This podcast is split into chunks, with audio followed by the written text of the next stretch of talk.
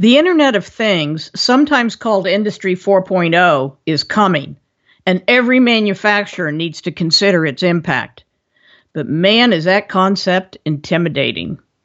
Everything connected to something, and we're not even sure to what or who has access to the data. There's much to consider before making IoT a significant part of your product and operation strategies.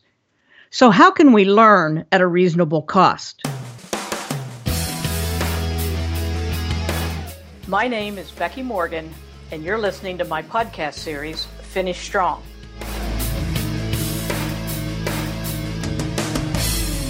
This is where that young IT geek can come in very handy. There's a computing device called the Raspberry Pi that is both powerful and cheap. Cheap as in from $5 to $35, depending on the model. A colleague of mine used the $5 version to help control the temperature range on his Big Egg smoker.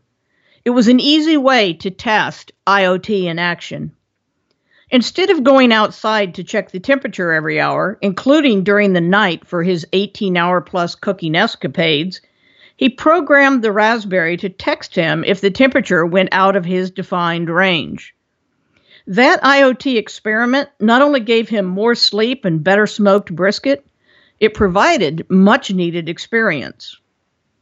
I'm not a techie, so I can't tell you what under $50 computers exist besides Raspberry, but there probably are some.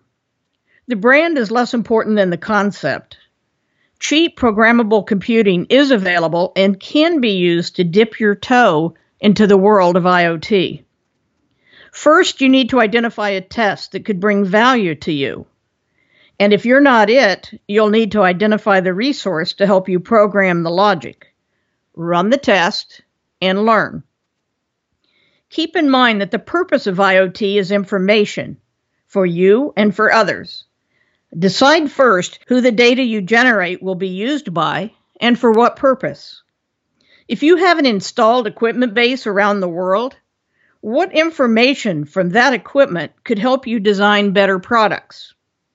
Or do you want data to help an individual customer directly?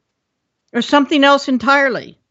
Don't let your first foray into IoT do anything other than help you know the questions that you need to ask in developing an IoT strategy. After all, you've only got your toe wet for a few bucks. That's hardly enough to move full steam ahead, but it is an important start.